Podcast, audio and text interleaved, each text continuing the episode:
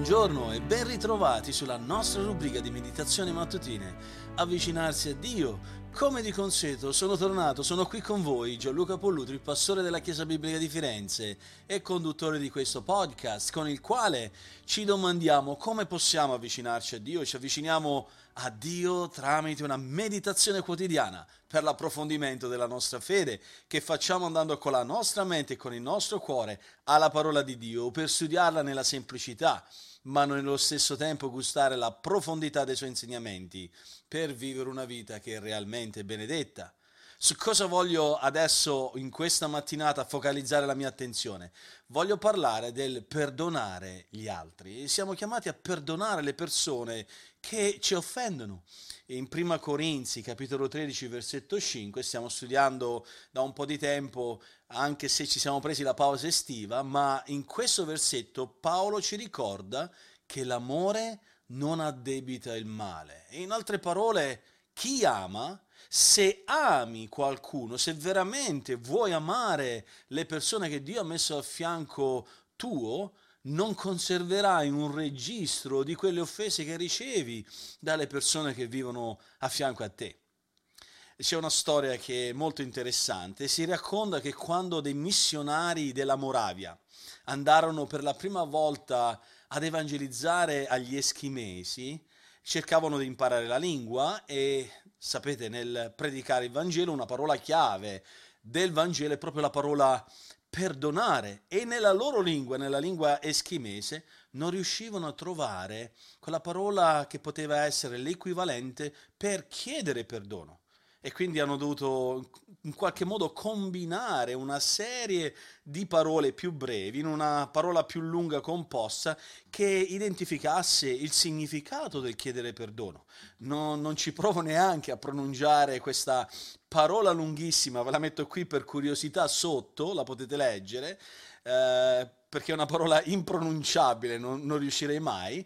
E questa parola, sebbene appaia appunto difficoltosa nella pronunciare, il suo significato è bellissimo e questa, mm, questa parola può essere tradotta, composta in questa maniera, in una frase, non essere più in grado di pensarci.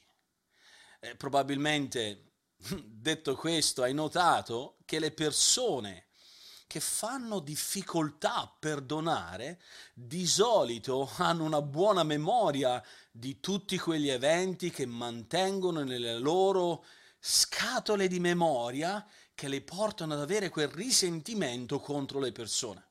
Alcuni possono serbare questo rancore per tutta la vita. Ma l'amore non conserva mai una lista, un registro di quei torti subiti perdonare, quando una persona perdona, cosa fa? Non è più in grado di pensarci, non mantiene i suoi pensieri sulle offese subite. Questo è ciò che Paolo aveva in mente quando proprio ha detto eh, non addebita il male, quando l'amore non addebita il male, così come abbiamo detto in 1 Corinzi 13:5. Questa parola greca con cui traduciamo addebitare era usata nei tempi di Paolo per quei libri contabili di un, un, un, commercialista, di un contabile che manteneva i conti di un'azienda. Quel, quella persona registrava uh, tutte le entrate e le uscite in modo tale che aveva chiaro in mente dove erano andate le finanze, tutte le varie transazioni. Al contrario, quindi, dice Paolo, l'amore non conserva questo registro di offese contro quelle persone che ti hanno offeso e né tantomeno ritiene gli altri responsabili dei torti subiti. Il più grande esempio di questo tipo è l'amore di Dio stesso. Vi ricordate, Romani 4 ci, ci ricorda, beato l'uomo al quale il Signore non addebita affatto il peccato, non addebita il peccato. Dio, che è giusto, che è santo, perfetto, sceglie nel suo amore di non addebitare il male al peccatore. È beato quella persona che riceve questa grazia.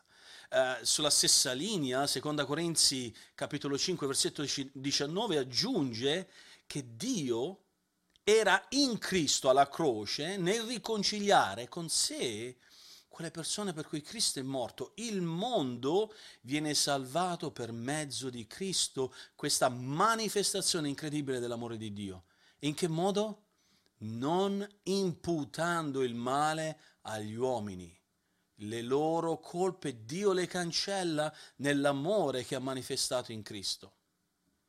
Ogni peccato che abbiamo commesso nel passato, nel presente o nel futuro, come credenti, è un'offesa contro Dio, questo è poco ma sicuro, ma Egli non ce lo addebita mai se siamo in Cristo.